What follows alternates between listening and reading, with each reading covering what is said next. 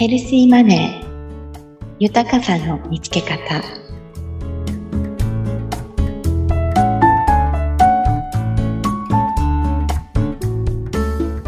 綱田美です。第11回目は心の健康に大切なワクワクすることについてお話しします。皆さんは最近ワクワクするようなことはありましたか？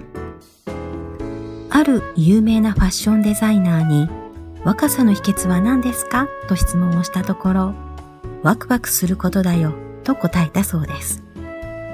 当時65歳くらいの年齢で若々しく生き生きとして常に進化し続けているデザイナーさんです。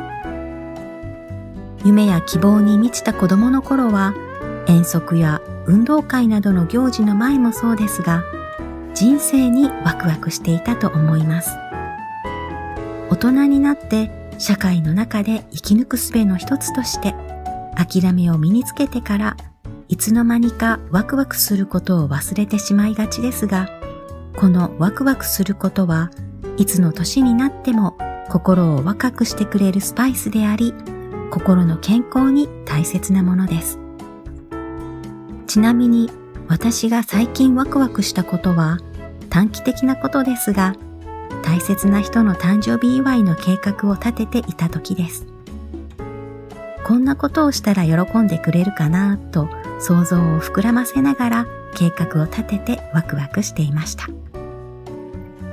本当は短期的、長期的な両方のワクワクを見つけるのが良いのですが、長期にわたってワクワクが持続できるものを見つけるのは簡単なようでそうはいかないもの。